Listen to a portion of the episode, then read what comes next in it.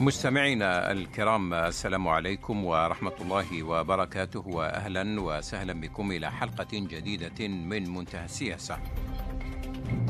100 يوم مرت على اعتلاء جو بايدن كرسي الرئاسة في البيت الأبيض، 100 يوم في العرف الأمريكي كافية لتقييم أولي لأداء الرئيس بايدن. ماذا حقق وماذا أنجز، وما هي التحديات والصعوبات التي تواجهه؟ في حلقة هذا الأسبوع من منتهى السياسة سنحاول أن نناقش أهم ما أنجزه بايدن في 100 يوم الأولى من حكمه. ولتناول هذا الموضوع أسعد بوجود دكتور شريف إدريس، أستاذ العلوم السياسية بالمدرسة الوطنية العليا للصحافة، والدكتور محسن خنيش، أستاذ العلوم السياسية والعلاقات الدولية بجامعة العفرون بالبليدة. فمرحبا بكم مستمعينا الكرام إلى هذه الحلقة من منتهى السياسة. وأبدأ على يميني مع الأستاذ شريف إدريس. دكتور شريف، بداية يعني هذا التقليد الأمريكي الذي معمول به تقريبا منذ ثلاثينيات القرن الماضي في عهد روزفلت، يعني 100 يوم الأولى عادة ما يتم تقييم أداء أي رئيس أمريكي يعتلي سدة الحكم لأول مرة. بشكل عام، ما الذي يمكن أن نقوله على 100 يوم الأولى من إدارة الرئيس جو بايدن؟ كيف تبدو المؤشرات الأولية؟ سنفصل طبعا لاحقا في الجوانب الداخلية والخارجية. شكرا. هي في حقيقة الأمر أن هذا التقليد يعتبر في حد ذاته اختبار، يعني يختبر فيه الرئيس حول عدة مسائل، أولها يعني نواياه، قدرته على التحكم في زمام الأمور، وقدرته على تحمل الضغط. ففي أي حملة انتخابية أي مترشح يطلق حزمة من الوعود، فهو منتظر خاصة في الظروف التي انتخب فيها والظروف التي ميزت فترة عهد سابقه الرئيس دونالد ترامب. فبالنسبة لجو بايدن رئيس ديمقراطي، هذا الاختبار مهم لعدة أسباب، أولها الظروف التي كما قلت انتخب فيها، خاصة الصراع الذي حدث بينه وبين دونالد ترامب وما سبق الحملة الانتخابية من الاعتداء على الكابيتول. ثانيا، ظروف الجائحة، لأنه الأساس بالنسبة للناخب الأمريكي هو ما مدى قدرة الرئيس الأمريكي على إعطاء مؤشرات ملموسة على أنه قادر على الوفاء بوعوده. وعلى هذا الأساس جو بايدن كان منتظر، ومن ثم أنه 100 يوم ما قبل الفرنسيين سكون ابل بيريود دو غراس هي مهمة لاختبار قدرة الرئيس على الوفاء بوعوده وقدرته على أنه يتحكم في زمام الأمور. في هذا المسألة إلى حد ما جو بايدن وفق، وحتى نقول بما الذي يدفعنا للقول أنه إلى حد ما وفق، هو أنه ميدانيا وكانت التحدي الرئيسي والشغل الشاغل بالنسبة لجو بايدن هما أولا نقطتين أساسيتين. أولا تعميم التلقيح، يعني التلقيح على المستوى الأمريكي من ديسمبر إلى اليوم، إلى البارحة تم إعطاء حوالي 230 مليون جرعة لقاح، والتلقيح مرتين وصل إلى حد 46 مليون. النقطة الثانية هو خلق مناصب عمل، حوالي 916 ألف وظيفة شغل تم خلقها منذ وصوله إلى الرئاسة. فهذا يعتبر في حد ذاته مؤشرات إيجابية، فقط مؤشرات إيجابية تجعل أن جو بايدن وفق إلى حد ما. ثانيا، النقطة الثانية التي مهمة والتي كان منتظر فيها هو خطابه، خلافا لما سبقه. جو بايدن أطلق وعد أنه سوف يعطي عهد جديد، بمعنى أسلوب جديد في التعاطي وفي الحكم، بمعنى أنه أراد ما يوصل إلى التهدئة، خطاب التهدئة، خطاب توافقي، خطاب يوحد، خطاب يجمع. على هذا الأساس حتى من الجانب الجمهوريون وجد بعض الحلفاء من المعسكر الجمهوري الذين أيدوه، لا سيما أنه تمكن من افتكاك التصويت على حزمة الاقتصادية بتقريب 2000 مليار دولار. سنعود لنتحدث عن الجبهتين الداخلية والخارجية وما الذي حققه بايدن. فقط أنا أريد أن أبني على ما قلته دكتور شريف وأسأل الأستاذ محسن خنيش عن انطباعه حول 100 يوم الأولى. هل تعتقد أن بايدن قد وفق إلى حد ما في 100 يوم الأولى من حكمه في الولايات المتحدة الأمريكية؟ صباح الخير، شكرا على الاستضافة. بخصوص السياسة التي اتبعت السياسة سواء الانتخابية أو ما بعد الانتخاب لمدة 100 يوم، هي من دراسة سياسة معينة في 100 يوم شيء غير ممكن بصراحة، ولكن على الأقل تتبع مجموعة من المؤشرات التي وردت في الحملة الانتخابية أو الوعود الانتخابية التي تحدث عنها جو بايدن في الحملة الانتخابية، وانطلاق تنفيذ بعض الوعود ابتداء منذ وصوله إلى كابيتول. تقليد هذا التقليد الأمريكي في الحقيقة لما نتكلم على 100 يوم منذ روزفلت سنة 33، روزفلت وصل مع الكساد، الأزمة الاقتصادية، وبالتالي كان أكبر اختبار إذا قارنا بين جو بايدن في 2021 والأزمة الاقتصادية. نظن أزمة كورونا هي أكبر تحدي، أكبر عائق إن صح التعبير، لأن الأزمة الصحية ضربت حتى الولايات المتحدة الأمريكية. كما قال الأستاذ إدريس أن أزمة توفير اللقاح أو مشكلة توفير اللقاح كان أكبر تحدي، وبتوفير 2.3 مليون جرعة وتلقيها على مرحلتين بكل أنواع التلقيح، هذا أكبر تحدي للولايات المتحدة الأمريكية. نقدر نقول بأن إلى حد ما الولايات المتحدة الأمريكية قد استطاعت أن تحقق مناعة جماعية بتوفير 2.3 مليون. وبالتالي ما كتبته الصحافة العالمية حول 100 يوم للرئيس الأمريكي كله يقع في الخانة الإيجابية إلى حد كبير.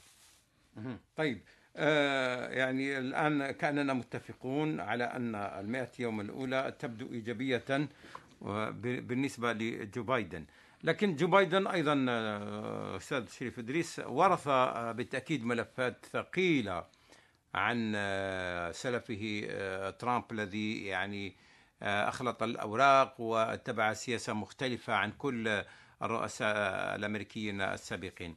يعني داخليا لو نتحدث عن الصعيد الداخلي الأمريكي، ما هي أبرز الملفات التي وفق فيها جو بايدن إلى حد الآن؟ وقبل ذلك ما هي أهم التحديات التي كانت أمامه عندما دخل البيت الأبيض؟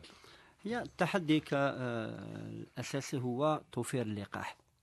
توفير اللقاح يعني الكورونا، لأن الجائحة يعني عطلت الاقتصاد الأمريكي وعطلت الاقتصاد العالمي. نتذكر أنه في السنة الماضية معدل البطالة وصلت إلى حوالي 20% من مجموع اليد العاملة، من أصل 160 مليون يد عاملة حوالي 40 ولا 35 مليون أمريكي وجدوا نفسهم بدون عمل.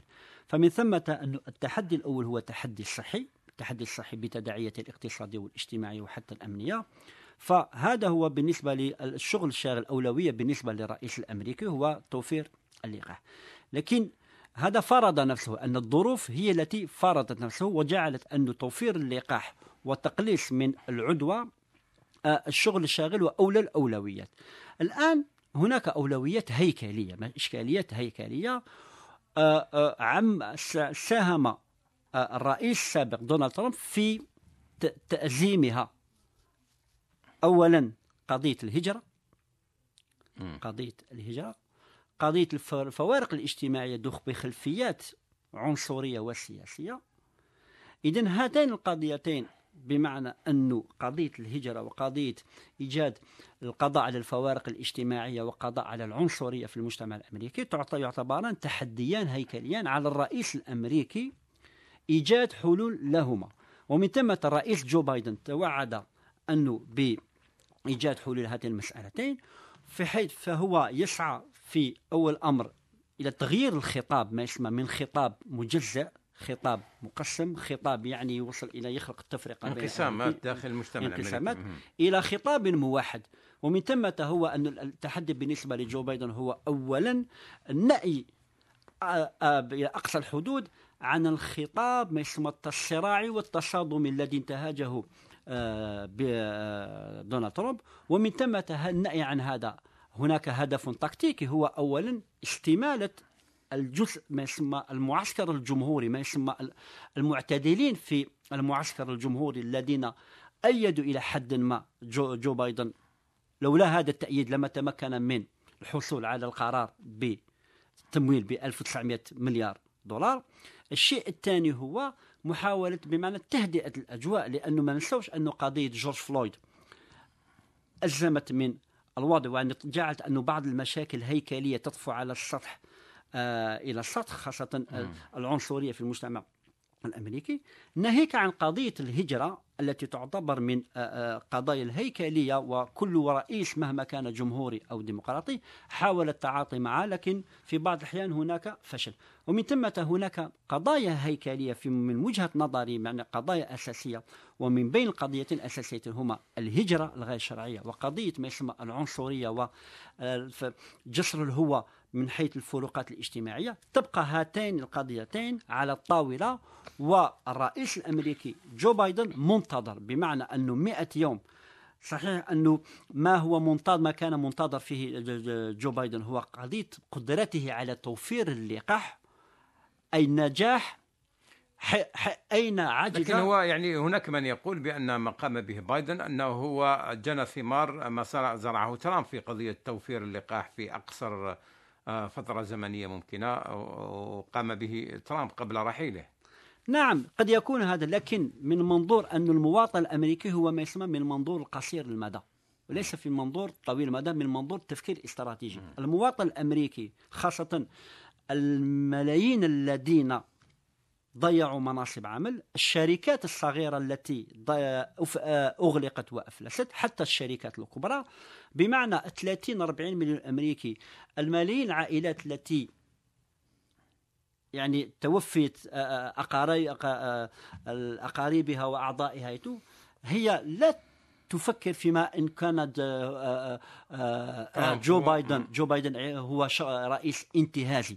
بل الآن ما يحكم عليه هو أنه بالنسبة للمواطن الأمريكي البسيط هو أنه جو بايدن بفضله تمكن من الوصول إلى اللقاح، أيوه، والتقليص من الجائحة. ومن ثم أنه من ضمن الخطابية للديمقراطيين هو إقناع المواطن الأمريكي على أن جو بايدن هو المنقذ. صحيح أن الجهود بدأت في عهد الرئيس دونالد ترامب، الجهود من البحث عن اللقاح، طيب، والتمويلات وما إلى ذلك، لكن من منظور المواطن الأمريكي البسيط خاصة في النهاية أنه تم تلقيح أكثر من 200، تم التلقيح أكثر في ظرف قصير، لأنه جو بايدن ما ننسوش أنه في وعده الانتخابي تعهد بتلقيح تقريبا 100 مليون، لكنه تخطى هذه العتبة، ضعف الحق، لا في حدود في آخر 1 مايو وصلوا التلقيح إلى 230 مليون جرعة، وأما التلقيح مرتين وصلوا إلى حوالي 46 مليون الآخر. هذا بالإضافة إلى خلق أكثر من 900 ألف منصب شغل. طيب أستاذ محسن خنيش، يعني في النهاية التحدي الداخلي كان على رأس الأولويات، هو الأزمة الصحية، يعني فيروس كورونا وتوفير اللقاح للأمريكيين.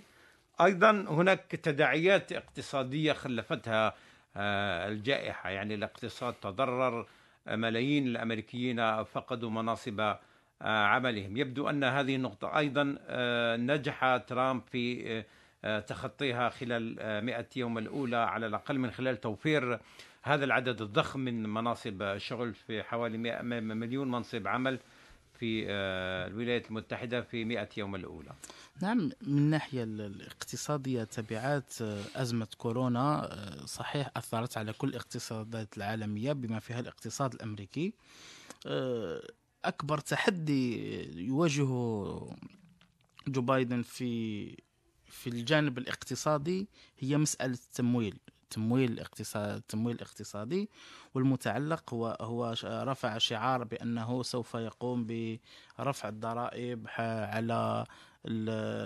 على الشركات وعلى الملاك الكبار. ولكن هذا يعتبر أكبر تحدي في الاقتصاد الأمريكي، لأن مسألة الحريات الاقتصادية مرتفعة جدا، وبالتالي أنك تعدل أو تقوم بإصلاح النظام الضريبي والبحث على تمويل ليس بالأمر السهل. ربما يرتبط كذلك بالنفقات الكبيرة التي انتهجها الرئيس السابق، على غير مثلا أحد الوعود في الانتخابات الأمريكية السابقة تحدث عن وقف تمويل أو العمل على وقف تمويل بناء جدار المكسيك الذي ربما سيوفر مبالغ هامة بالنسبة للاقتصاد الأمريكي. في أحد الاستطلاعات خاصة من الناحية الاقتصادية يقول مركز الاستطلاع بأن 59% تقريبا أن مؤيد للسياسة الاقتصادية التي انتهجها نظام الرئيس جو بايدن منذ وصوله إلى السلطة. وبالتالي المسألة الاقتصادية تبقى على المحك. كذلك في العلاقة بين الاقتصادات المحلية والاقتصاد الفيدرالي، سواء من الناحية الاقتصادية في حد ذاتها أو من الناحية القانونية، هو وعد بإصلاح هذا العلاقة بين الأنظمة المحلية والنظام الفيدرالي، خاصة من الناحية الاقتصادية. طيب، يعني هذا الجانب الاقتصادي. هناك أيضا قضية أشار إليها أيضا الأستاذ شريف إدريس تتعلق بالانقسام المجتمعي الذي حصل في الولايات المتحدة عندما كان جو بايدن يتأهب لاستلام رئاسة الولايات المتحدة. حدث اقتحام تاريخي من قبل حركات عنصرية متطرفة للكونغرس، يعني في سابقة خطيرة عكست حجم الانقسام الذي والتطرف الذي أصبح عليه المجتمع الأمريكي. ثم حدثت جورج فلويد العام الماضي. يعني في النهاية جو بايدن أيضا ورث عن سلفه انقساما مجتمعيا كبيرا، ويبدو أن هذا الأمر ما زال موجودا. استطلاعات الرأي الحديثة تقول يعني أن صحيح أن بايدن لم يفقد شعبيته، لكن ما زال وضعه مستقر. يعني 53% فقط من الأمريكيين ما زال يؤيدون جو بايدن في المئة يوم الأولى. نعم. من الناحية الاجتماعية، الخطاب الاجتماعي American First الذي انتهجها الرئيس ترامب صحيح أفسحت المجال للعديد من الحركات العنصرية المتطرفة للبروز أو للتأييد، بحكم فرصة لإعلاء الفرد الأمريكي ذو الأصول الأمريكية على حساب المهاجرين على وجه التحديد. وبالتالي خلق نوع من الانقسام، نوع من العنصرية تجاه المهاجرين، تجاه الأمريكي، وكأن أمريكيين هناك أمريكيين من الدرجة الأولى وأمريكيين من درجات أخرى. وبالتالي هذا الخطاب أو العودة إلى الخطاب المعتدل في المجتمع الأمريكي. كذلك مسألة مثلا انتشار الأسلحة، ما دام تكلمت على جورج فلويد، وكذلك مسألة مستوى العنف في المجتمع الأمريكي. هو أطرح مشروع مجموعة من القوانين أنها تقوم بإعادة تنظيم سوق السلاح داخل الولايات المتحدة الأمريكية بالرغم من الضغوطات من الشركات المنتجة. كذلك نظام اللجوء في الولايات المتحدة الأمريكية أو نظام الهجرة، كليهما لأن المجتمع الأمريكي مجتمع مفتوح على كل الجنسيات، على كل الإثنيات إن صح التعبير. ولكن المسألة بالنسبة لجو بايدن أنه العودة إلى خطاب مسؤول، خطاب ملتزم إلى حد ما، خطاب معتدل يقوم بجمع كل الأمريكيين على اختلاف أصولهم، على اختلاف ثقافتهم وديانتهم، وكأنه العودة إلى خطاب متناغم ومتوازن يجمع بين كل أطياف المجتمع الأمريكي. طيب الآن يعني فيما يتعلق بالانقسام الداخلي أستاذ شريف إدريس، هناك هذه الجماعات المتطرفة، وهناك أيضا موضوع العنصرية، ويبدو أن بايدن يذهب بعيدا في موضوع محاربة العنصرية إلى درجة أنه وصفها قبل أيام بالإرهاب، يعني العنصرية البيضاء وعنصرية الجنس الأبيض. يعني الرجل يريد أن يضع حدا لهذا الموضوع لأن له تداعيات خطيرة على الانسجام المجتمعي داخل الولايات المتحدة. هل فعلا أن هذه العنصرية البيضاء أو الإرهاب كما أصبح يسميه جو بايدن بات خطرا حقيقيا وأولوية كبرى في سياسة الديمقراطيين في البيت الأبيض؟ يعني يجب أن نأخذ المسألة من شقين، هناك شق سياسي وشق مجتمعي. في الشق السياسي هي قضية ما يسمى تزايد العنصرية في المجتمع الأمريكي وما خلفته على المستوى المجتمعي وتهديد الانسجام داخل المجتمع الأمريكي، هي قضية قديمة. يعني كما قلت أن كل الرؤساء الأمريكيين على اختلاف انتماءاتهم الحزبية واجهوا هذه المسألة. فهناك الجانب السياسي، صحيح أنه أي رئيس خاصة الديمقراطيين يميلون في بعض الأحيان إلى لا أقول التضخيم لكن التوظيف السياسي لهذه المسألة لتعزيز وتقوية يعني وجودهم وسط ما يسمى الأقليات، إلى درجة أنه انتهجوا ما يسمى سياسات الهويات the politics of identity، بمعنى خاصة تعتمد على إيجاد الفرص في تقليص الفوارق الاجتماعية بين الأقليات ما يسمى خاصة الأفرو أمريكية الأفريقية الإسبانية الأسيوية وما إلى ذلك، لأنه الوعاء هناك ما يسمى السعي نحو تعزيز الوعاء الانتخابي. هناك جانب سياسي، لكن الجانب المجتمعي هو أن قضية العنصرية متجذرة داخل المجتمع الأمريكي وتجذرها، وبمعنى أنها تتعمق وتتأزم بفعل عوامل موضوعية، عوامل ديموغرافية، تزايد المد الديموغرافي بالنسبة للأقلية سواء الأمريكيين ذو الأصول الأفريقية، ذو الأصول اللاتينية، وذو الأصول الآسيوية، وهو ما جعل أنه ما يسمى العنصر الأبيض ما يسمى the white anglo-saxon protestant يجد نفسه مهدد. في سامويل هانتينغتون في كتابه The Politics of Identity في 2004 تحدث عن هذه المسألة وتنامي ما يسمى الهويات، تزايد الهويات، مما يجعل أنه يهدد التماسك النسيج الأمريكي لكن من منظور هيمنة ما يسمى الجنس الأبيض. فهذه المسألة هي كالية. الآن بالنسبة للرئيس الأمريكي جو بايدن، صحيح أن المشكلة مع الرئيس الأمريكي جو بايدن هو أنه يرث ملف ثقيل وملف ملغم. ساهم الرئيس الأسبق دونالد ترامب في جعله ملغم. كيف ذلك؟ هو عندما عين 2016 دونالد ترامب قام باستقدام بعض المساعدين وبعض المستشارين الذين لهم انتماءات وارتباطات عضوية أو بعض تعاطف مع بعض الجماعات المتطرفة. كان الأول بيل بانون في اعتقادي، هذا بيل بانون المستشار الأول الذي عرف والتي اضطر أنه يتخلى عنه، حاول أن يهيمن أو يؤثر على سياسة ترامب فيما يتعلق بقضايا، أولا قضية الهجرة، قضية ما يسمى الفرص العمل وما إلى ذلك، وثالثا أنه فسح المجال مع بعض الجماعات ما يسمى the white supremacists بمعنى هيمنة البيض. ومن ثم فهذه المسائل دونالد ترامب عوض أن يحاول أن يجد حلول لها ساهم في تأزيمها بطريقة إرادية وغير إرادية. أنه الآن الرئيس جو بايدن وجد نفسه في وضع بمعنى يعالج ملف ثقيل.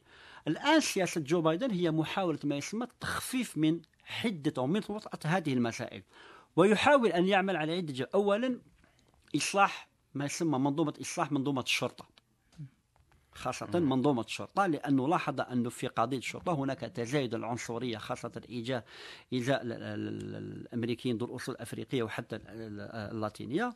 ففتح عدة مشاريع. المشروع الأول هو إصلاح منظومة الشرطة. ثانيا إعادة النظر في بعض القوانين التقييدية فيما يتعلق بالهجرة، خاصة دخول المسلمين. هذه كانت من أولى القرارات التي اتخذها. نعم. عند دخوله البيت الأبيض. ألغى هذا القرار. الآن جو بايدن هو منتظر فيما يتعلق بقضية المهاجرين الغير شرعيين. هل سوف يقوم بتسوية وضعيتهم؟ لأنه الآن بحدود بين 7 إلى 11 مليون مهاجر غير شرعي ينتظرون تسوية الوضعية، أم أنه سوف يقوم ينتهج نفس السياسة التي انتهجها ترامب لكن بأسلوب ناعم بأسلوب ناعم؟ لأن الإشكال بالنسبة لهذه القضايا هي قضية ليست قضايا سياسية، لأن ليست بمعنى قضايا تتسبب في استقطاب سياسي، لأن الإشكال هناك استقطاب مجتمعي، وهو ما يجعل المسألة أكثر تعقيدا. سواء كان رئيس جمهوري أو رئيس ديمقراطي فهو يواجه مجموعة من هذه التحديات تحت تأثير مجموعة من العوامل، عوامل مجتمعية متواجدة خاصة العوامل الاقتصادية، لأنه ما ننساوش كما يقولوا تنامي هذه الظاهرة في بعض الولايات وبعض المناطق التي تشهد هناك تقليد في العنصرية، في تقليد في الفوارق خاصة ولاية الجنوب. ثانيا البطالة التي أدت إلى تزايد البطالة، مما يجعل أن الذين يجدون في بطالة يلقون باللائمة على المهاجرين. ثالثا المحيط الذي يدور به الرئيس، بمعنى في حزبه هناك، لأنه في الحزب الديمقراطي بعد النقطة الأخيرة سواء كان الحزب الديمقراطي أو جمهوري فيه تيارات، هناك محافظين في الديمقراطيين وهناك معتدلين في التيار الجمهوري طيب أنت مدام اقتربنا من موضوع المهاجرين والعلاقة مع الخارج والملفات الخارجية، سنتحدث عن ما حققه جو بايدن في 100 يوم الأولى على صعيد الملفات الخارجية الكثيرة، لكن بعد هذا الفاصل مستمعينا الكرام أنتم تستمعون إلى منتهى السياسة من إذاعة الجزائر الدولية. مستمعينا الكرام مرحبا بكم إلى هذه الحلقة من منتهى السياسة، ونناقش فيها 100 يوم الأولى من حكم الرئيس الأمريكي جو بايدن، ما الذي تحقق، وهل هي 100 يوم إيجابية أو تعطي انطباعا إيجابيا حول توجهات الإدارة الأمريكية الجديدة؟ لمناقشة هذا الموضوع أجدد الترحيب بالدكتور شريف إدريس، أستاذ العلوم السياسية بالمدرسة العليا للصحافة، وأيضا بالدكتور محسن خنيش، أستاذ العلوم السياسية بجامعة العفرون. إذن أبدأ معك أستاذ محسن خنيش. وصلنا إلى نقطة مهمة يعني تتعلق بالملفات الخارجية للسياسة الأمريكية في 100 يوم الأولى من إدارة بايدن. يبدو أن الفارق بدا واضحا في العلاقة مع كل من روسيا والصين، ما الذي يمكن أن نقوله في هذه النقطة؟ عموما بالنسبة للسياسة الخارجية الأمريكية هي غير مرتبطة بالأفراد عموما، هي لديها تصور مؤسساتي إلى حد ما، ولكن لمسة رئيس الدولة أو الرئيس الأمريكي واضحة في الالتزامات التي رفعها الرئيس في الأجندة الخارجية، خاصة ما ارتبط بتحسين صورة الولايات المتحدة الأمريكية في الخارج. نلاحظ أن مثلا في مرحلة الرئيس ترامب أن هناك انسحاب من العديد من الاتفاقيات، من مثلا من اتفاق باريس، هناك مواقف نحو من الوامسي، المنظمة عفوا المنظمة العالمية للصحة، فيه إعادة نظر في عهد ترامب في تمويل الولايات المتحدة الأمريكية العديد من المنظمات الدولية بما فيها هيئة الأمم المتحدة.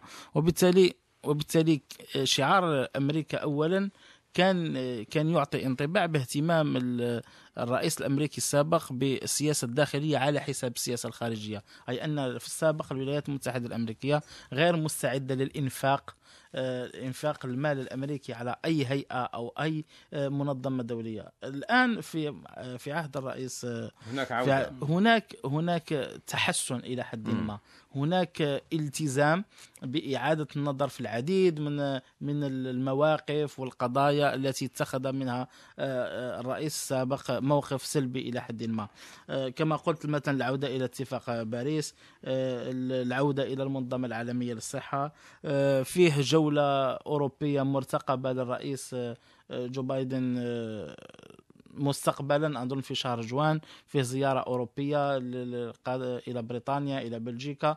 بالتالي هناك محاولة إلى ترميم أو إعادة بناء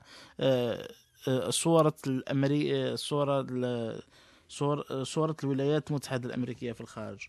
بخصوص روسيا والصين هناك نوع من الليونة إلى حد ما، ليونة من جهة نعم، تليين الموقف وتشديد أو العودة إلى المواقف السابقة ما قبل ترامب إصلاح التعبير من كل من روسيا والصين. عموما هذه الخطوط العريضة أو أهم الخطوط العريضة التي رفعها رئيس جو بايدن في حملته الانتخابية وبدأ في تجسيدها منذ وصوله إلى سدة الحكم. فعلا نقطة مهمة أشار إليها الأستاذ محسن تتعلق بعودة الولايات المتحدة إلى المنظمات الدولية بمجرد تسلم بايدن رئاسة اتفاق المناخ، اتفاق باريس للمناخ، أيضا العودة أيضا إلى موضوع الاتفاق النووي مع إيران. يعني هناك مفاوضات جادة وحثيثة. أيضا منظمة الصحة العالمية التي انسحب منها ترامب. لكن المهم الذي بدأ يعني قويا ولافتا العلاقة مع روسيا، يعني علاقة متوترة. مع البداية كان الموقف شديدا، والعلاقة تبدو أنها ستكون من حديد كما يقال، يعني قبضة حديدية بين الطرفين، لأن درجة أن بايدن وافق قبل أيام على وصف بوتين بأنه قاتل. يعني يبدو أن العلاقة مع روسيا لن تكون كما كانت في عهد ترامب. يعني صحيح، أن عطفا على ما قاله الزميل الأستاذ خنيش هو أنه الاتجاه بالنسبة للولايات المتحدة الأمريكية هو العودة إلى المقاربة المتعددة الأطراف، بمعنى الريادة، هو السعي نحو تأكيد الريادة الأمريكية على العلاقة على المستوى العالمي، لكن بالاعتماد على المقاربة المتعددة الأطراف، الابتعاد عن المقاربة الأحادية قدر الإمكان إلا في حالات معينة، وعدم الانزواء داخليا كما سعى إلى القيام به دونالد ترامب. فالولايات المتحدة الأمريكية هو بالإضافة إلى إعادة ترميم ما تم تفكيكه من خلال العودة إلى معاهدة المناخ، العودة إلى مفاوضات مع إيران، بل يتوقع أن تكون العودة إلى بعض المنظمات الدولية وجسر الهوى مع بعض الحلفاء، خاصة في طي العلاقات العبر أطلسية. بالنسبة للقطبين المتنافسين الآخرين الصين وروسيا، فهناك ما يسمى أمورا يعني هيكلية في السياسة الأمريكية، وكما قال الأستاذ خنيش يعني مهما كان الرئيس، ربما الرئيس ويضفي أسلوبه الخاص. مع روسيا بايدن انتهج ما يسمى سياسة، أولا يعطي الانطباع أنه يتجه نحو التصادم مع روسيا، لأنه في مع ترامب نفوذ روسيا تزايد خاصة في بعض الملفات. يعني ترامب في إطار يعني الوصول إلى علاقات طبيعية مع روسيا والتلطيف الأجواء، تقترب من الصداقة أحيانا، تقترب من الصداقة، مما جعل أن روسيا تتمكن من يعني توسيع هامش المناورة في بعض الملفات الدولية وبعض الملفات التقليدية، مما أعطى الانطباع لدى البعض خاصة الولايات المتحدة الأمريكية على أن الولايات المتحدة الأمريكية تراجعت، بمعنى فسحت المجال كلية لروسيا. الآن الديمقراطيين برئاسة جو بايدن في البيت الأبيض يريدون أن قلب المعادلة، إعادة الأمور كما كانت عليه، بمعنى أن الريادة الولايات المتحدة الأمريكية، روسيا هي منافس، لكن لا يمكن بأي حال من الأحوال أن تكون روسيا منافس للولايات المتحدة الأمريكية على الريادة العالمية. هذا هو في اعتقادي الخط الأحمر الذي لا تريد الولايات المتحدة الأمريكية لروسيا أن تتخطاه. ومن ثم الآن الخطاب الأمريكي، خطاب الديمقراطي، خطاب جو بايدن هو خطاب ما يسمى التصعيد مع روسيا، إرسال، بمعنى بعث رسالة بأن عهد أن روسيا تقوم بتتصرف يعني هامش مناورة كبير قد انتهى. الآن الولايات المتحدة الأمريكية عادت عليه إلى الساحة الدولية، وهي الآن سوف تعمل مع حلفائها، لكن هي التي سوف من ترسم الطريق وليست روسيا. لكن التساؤل، هل يصل الرئيس الأمريكي جو بايدن إلى يذهب إلى حد التصعيد والصدام؟ في اعتقادي أنه من السابق لأوانه، ومن وجهة نظري هي فرضية يعني ضعيفة نوعا ما، لأن الولايات المتحدة الأمريكية لأسباب عدة، أو الأسباب هيكلية، بمعنى هناك دروس استخلصت من الماضي، بمعنى السعي نحو الهيمنة العالمية أصبح مكلف جدا اقتصاديا دبلوماسيا عسكريا، ومن ثم بحاجة إلى حلفائها وبحاجة إلى خصومها، خاصة في إدارة بعض الملفات التقليدية، وهو ما قام به أوباما عندما كان في البيت الأبيض خلال 8 سنوات، خاصة أول الملف الإيراني كان بحاجة إلى روسيا، الانسحاب من العراق بحاجة إلى روسيا، مكافحة ما يسمى الإرهاب في العراق وسوريا كان بحاجة إلى روسيا.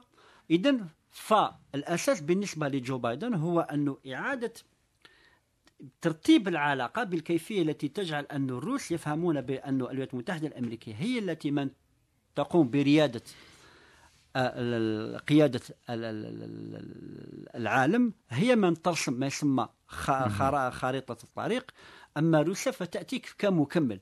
فالذهاب إلى حد التصعيد في اعتقادي هو مستبعد، لأن الولايات المتحدة تقصد المواجهة والتصعيد موجود، يعني لن تكون هناك مواجهة قد مباشرة. تكون هناك تصعيد على شكل ما يسمى تصعيد، تصريحات إعلامية، تصريحات خطابي، تصعيد دبلوماسي، تصعيد اقتصادي على شكل عقوبات وما إلى ذلك، لكن مواجهة عسكرية مباشرة مستبعدة. ما لم يحدث في الحرب الباردة لا أعتقد أنه سيحدث، ربما قد يحدث على شكل مواجهة في ملفات، يعني في ملفات بالوكالة.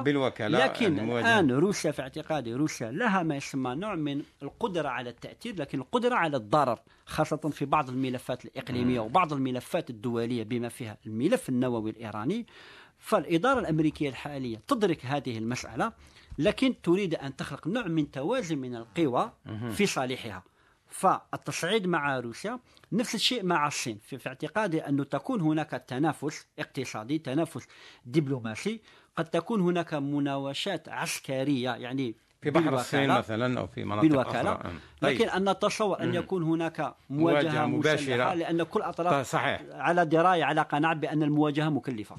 الأستاذ محسن خنيش، يعني الآن هذه العلاقة التي تبدو أنها ارتسمت في علاقة أو الملامح العلاقة مع روسيا، يعني علاقة من قبضة حديدية ومتشددة، في المقابل لابد أن نسأل عن الملامح التي بدت في الأيام الأولى من حكم بايدن تجاه المنطقة العربية. كيف تبدو اهتمامات الرئيس الأمريكي الجديد تجاه منطقة الشرق الأوسط بشكل عام، يعني خاصة القضية الفلسطينية، المفاوضات، الحرب في اليمن، في سوريا؟ هل سيلقي بثقلها أنه سيواصل سياسة انسحاب الولايات المتحدة من المنطقة والاتجاه شرقا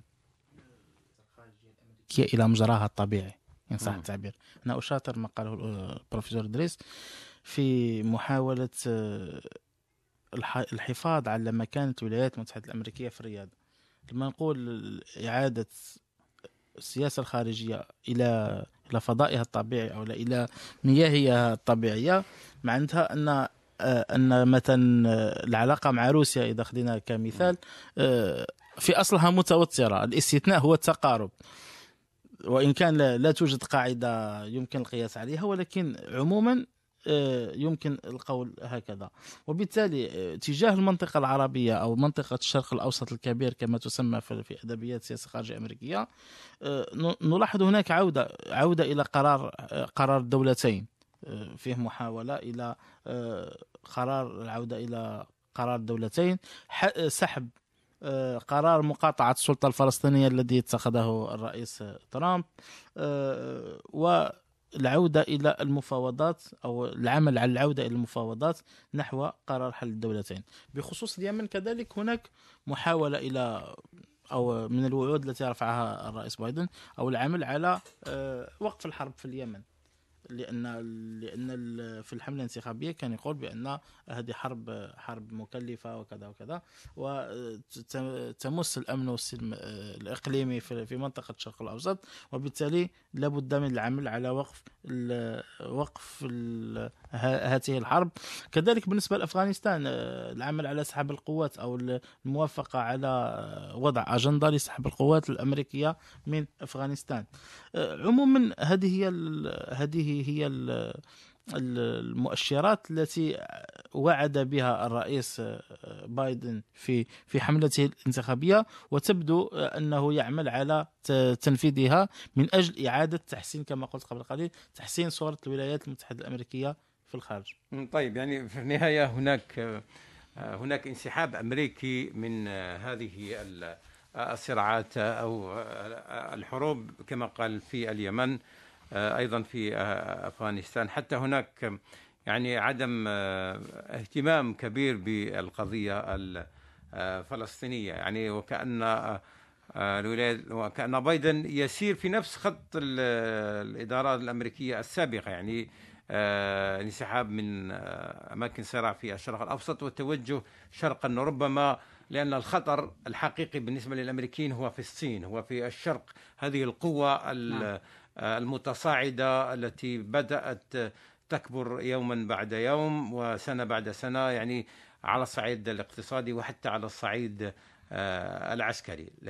هذا ربما ما يفسر هذا الانسحاب الأمريكي من الشرق الأوسط والمنطقة العربية إن صح التعبير. يعني هو إعادة تمركز خاصة نحو منطقة آسيا والمحيط الهادي، لأنه التقليد قديم يعني في السياسة العالمية، يعني باعتبارها مركز توازنات القوى العالمية متواجدة في منطقة آسيا المحيط الهادي، وخاصة بوجود قطبين أساسيين هما الصين وروسيا، وإلى حد ما الهند. فهذا التوجه يحاول الرئيس الحالي بايدن تكريسه. لكن هناك نقطة محورية، نقطة أساسية علينا أن نأخذها بعين الاعتبار كأحد الأسباب مفسرة لماذا هذا التراجع، لا أقول عدم الاهتمام بمنطقة الشرق الأوسط، لكن أو لم تعد أولوية أولى الأولويات. ظهور ما يسمى النفط الصخري، مما جعل الولايات المتحدة الأمريكية مكنها من تقليل تبعيتها من نفط الشرق الأوسط، يعتبر من أحد الأسباب الاقتصادية. يعني هناك الجانب الجيو اقتصادي الذي يؤثر على الجانب الجيو استراتيجي، فاكتشاف استغلال النفط الصخري مكن الولايات المتحدة الأمريكية من تحقيق نوع من الاكتفاء الذاتي إلى درجة أنه وصل إلى نوع من الاستقلالية نوعا ما، بل وحتى التصدير، وإن كانت لا تزال تستورد، لأنه حاجيات اليومية للاقتصاد الأمريكي كبيرة. لكن في إذا كانت الولايات المتحدة الأمريكية تنتج 11 مليون برميل، يعني وحاجياتها تكون في حدود 17 و18، يعني أفضل من أن كانت في السابق 6 مليون إنتاج، ووارداتها في حدود 14 مليون برميل، وأكبر يعني الحصة كبيرة هي من منطقة الشرق الأوسط. هذا أعطى نوع من الهامش من الاستقلالية للولايات المتحدة الأمريكية، وقلص تبعيتها من الشرق، مما جعلها أن الآن بالنسبة قضية الشرق الأوسط هو اهتمام الصين. ثانيا، في المنطقة الشرق الأوسط هو ظهور خاصة صراعات داخلية، مما تتطلب أن التدخل العسكري يؤدي إلى التوحل.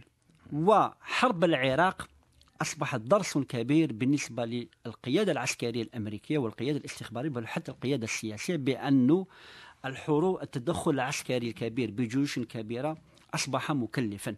إذا كان هناك تدخل، بل هناك جيل رابع من العمليات العسكرية وحتى الحرب بالوكالة، بدليل أولا تدخلوا في ليبيا لكن شهر فيما بعد انسحبوا، ثانيا رفضوا التدخل في سوريا، مما ينبئ عن يعكس على هناك قناعة لدى صانع القرار الأمريكي بأنه التدخل في القضايا الداخلية خاصة عسكريا يؤدي إلى التوحل، وهو ما لا تريد تكراره ما بمعنى أنها لا تريد تكرار. يعني في هذه النقطة الإدارة الأمريكية السابقة والحالية يكادان يتفقان حول مسألة، لكن ربما الجديد الاختلاف مع الإدارة السابقة هو عودة قضية في السياسة الأمريكية، قضية حقوق الإنسان. هذا مهم، كنت سأسأل يعني بعجالة يعني القيم التقليدية التي تحكم السياسة الأمريكية مع جو بايدن، إلى أي مدى يبدو هذا محددا في لعلاقات واشنطن مع العالم؟ في اعتقادي أنه هذا قضية، هناك أمور لن تتغير مهما كانت الإدارة الأمريكية. الانسحاب سوف يكون. الآن قضية حقوق الإنسان، قضية الحقوق الإنسان مع الديمقراطيين، لأن هناك تيارات داخل الحزب الديمقراطي، لوبيات داخل الحزب الديمقراطي تدافع عن، تريد أن توظف قضايا حقوق الإنسان، ومن ثم ربما هذه القضايا سوف تخلق نوع من التشنج في العلاقات بين الولايات المتحدة الأمريكية وبعض حلفائها. السعودية، قضية اليمن، ربما لا نستبعد عودة قضية خاشقجي، قضية اغتيال الصحفي خاشقجي إلى الواجهة، وهذا تحت تأثير بعض اللوبيات في الولايات المتحدة الأمريكية. هناك حتى سلوكات بعض دول المنطقة تغيرت يعني بمجرد وصول بايدن يعني. نعم، بهذا التانيل، وأنه كان مؤشر مهم على ربما عودة قضية حقوق الإنسان، اعتراف بإبادة الأرمن من قبل، مما تسبب في تشنج العلاقات بين تركيا وواشنطن. في موضوع هذه التحولات يعني التي يقوم بها، التغييرات التي يقوم بها بايدن أو السياسة الجديدة إن صح التعبير، ما هي أبرز التحديات التي تقف أو ربما ستقف في وجه بايدن لاستكمال وعوده أمام هذه التغييرات التي ينوي تنفيذها في السياسة الخارجية، على الأقل فيما يتعلق بمنطقتنا وما يهمنا نحن يعني؟